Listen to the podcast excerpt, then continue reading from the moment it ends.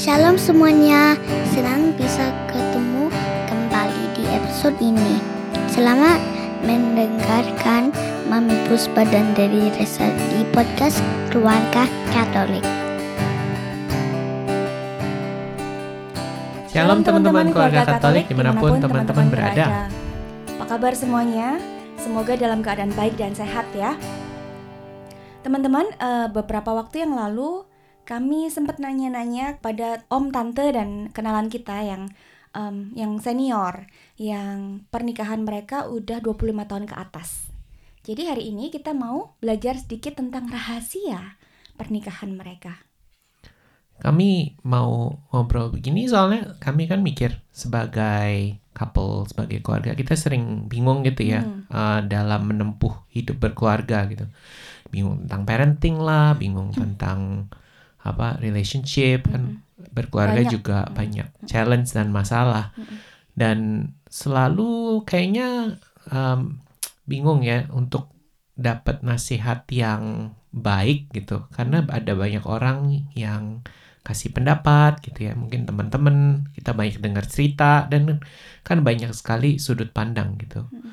tapi kan mikir gini uh, di sini kan kami ikut persekutuan doa dewasa mm -hmm. dan itu anggotanya usianya cukup beragam jadi mm -hmm. ada yang umur 30-an 40-an kayak kami ada yang 50 60 70 gitu mm -hmm. terus kami mikir kan banyak uh, om tante di sini tuh yang per, usia pernikahannya udah berpuluh-puluh tahun ya sudah lebih pengalaman sudah lebih pengalaman ya. dan hmm. kita juga lihat oh mereka ini apa uh, couple dan keluarga Katolik yang apa imannya kuat dan hubungannya juga um, bisa dibilang sukses lah ya. Hmm, bisa jadi contoh. Iya, hmm. tapi uh, menariknya kami nggak sering denger gitu loh. Hmm. Mungkin karena mereka juga nggak pengen terlalu preaching, hmm, mereka nggak gitu ya. nggak mau menggurui. Kami nggak pernah dengar. Tapi kan hmm. kalau uh, keluarga-keluarga ini yang sudah menempuh apa hidup berkeluarga bersama puluhan tahun, hmm.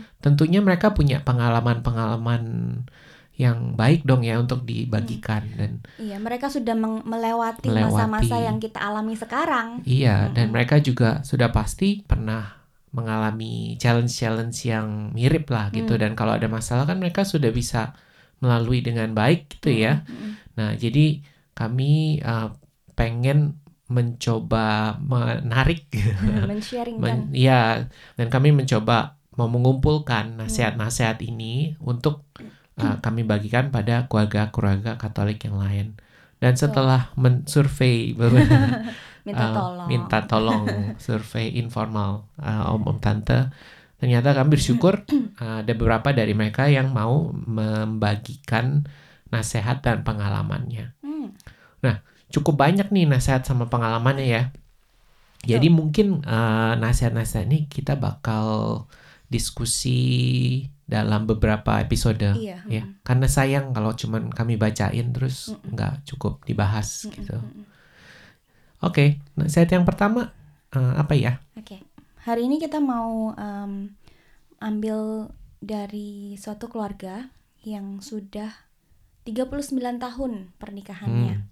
uh, nah omnya ini bilang kami nggak pantas kasih nasihat ini bukan nasihat kami mau sharing aja ya gitu. Jadi, begitu humble-nya mereka untuk um, bilang um, mereka nggak nggak mau gitu ya itu itu kayak suatu nasihat yang menggurui gitu. Tapi aku suka banget ini salah satu um, apa apa ya favorit bukan favorit salah satu yang aku bisa lihat jelas gitu um, apa yang dia katakan dan apa yang kita lihat dari hubungan mereka itu klop gitu ya.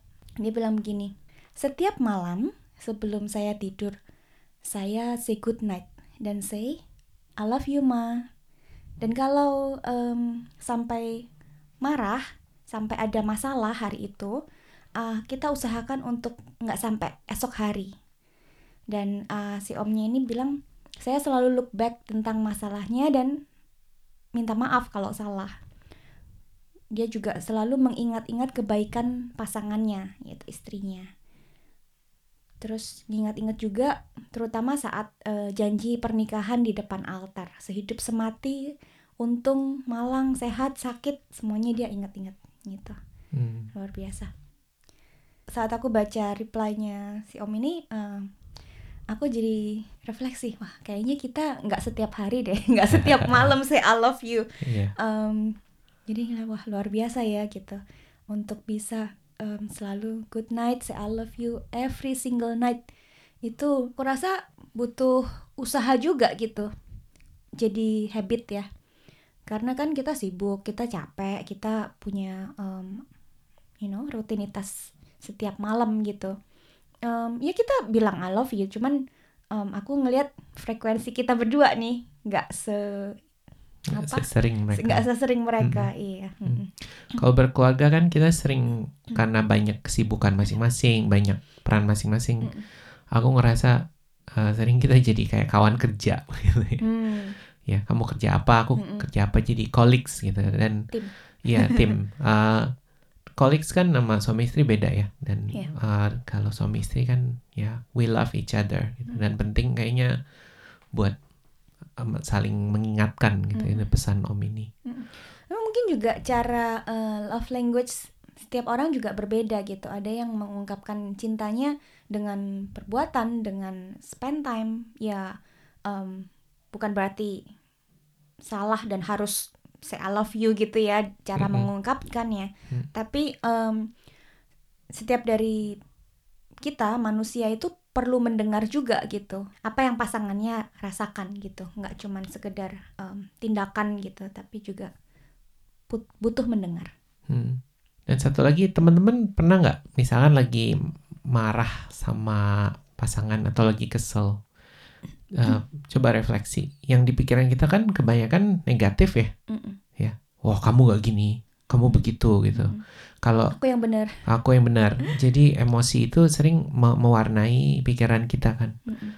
Dan kalau kita marah lama-lama kan, yang stay di pikiran kita tuh kebanyakan negatif ya. Mm-mm. Aku rasa kamu pernah ngalamin, aku juga gitu loh. Dan sulit kan untuk di disingkirkan gitu. Iya.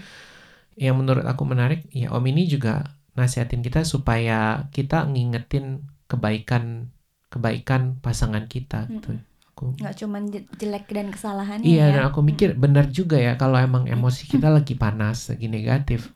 Kalau pikiran kita juga diwarnai semua yang negatif itu kita bisa stuck gitu ya. Dan aku ngeliat kan banyak couple yang hubungannya retak dan apa yang jadi nggak baik itu karena terlalu banyak apa perasaan dan pikiran negatif gitu. Mm.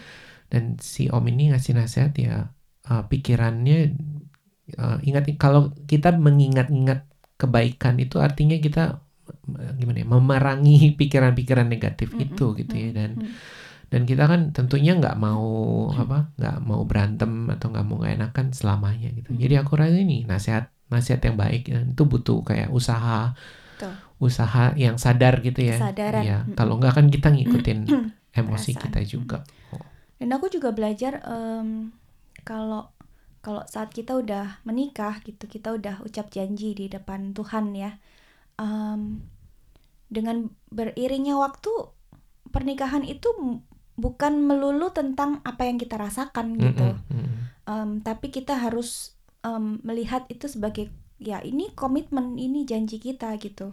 Em, komitmen itu nggak nggak gampang dan nggak selalu em, apa be there eh, dengan sendirinya gitu. Kita harus bangun kita harus pelihara dengan em, apa pun perasaan kita itu nggak selalu benar gitu ya. Kadang-kadang kita juga em, di di apa dipengaruhi perasaan-perasaan yang sebenarnya bukan the truth gitu. Iya. tapi em, saat kita mau sudah sudah berani melangkah di dalam pernikahan ya kita harus em, pegang ini komitmen kita mengasihi dalam keadaan baik dalam keadaan yang kurang baik maksudnya dalam struggle kita nggak enaknya em, relasi kita kita harus berani memperjuangkan gitu berani mengusahakan dan itu harus dilakukan terus menerus gitu. Nggak cuman awal-awal atau em, nanti-nanti gitu tapi setiap hari. Nah, kerennya Om Tante ini yang sudah menikah 39 tahun, Hmm. Uh, kita kenal udah lama ya. Kita Udah 11 ya 13 sering main tahun ke ya. rumahnya gitu dan sering ngobrol. Mm-mm. yang menurut aku kerennya mereka ini itu uh, setelah empat dekade menikah hubungannya masih sangat mesra, masih warm ya Iya, kalau mm-mm. kalau Luar iya kayak uh, kita lihat mereka datang ke uh, persekutuan doa atau uh, jalan-jalan gitu mereka apa jalannya sampingan Iya. gandengan Mm-mm. bisa peluk gitu. Dan mesra lah hangat gitu bukan berani menunjukkan berani menunjukkan. eh, kemesraan gitu loh ya. ya heeh, heeh. dan uh, kehangatannya itu di mana-mana ya kita bisa ngerasain. Di rumah ya warm gitu. Iya. di di luar juga warm gitu. Iya, Ke- kelihatan kalau uh, cinta mereka itu dipelihara bener-bener gitu.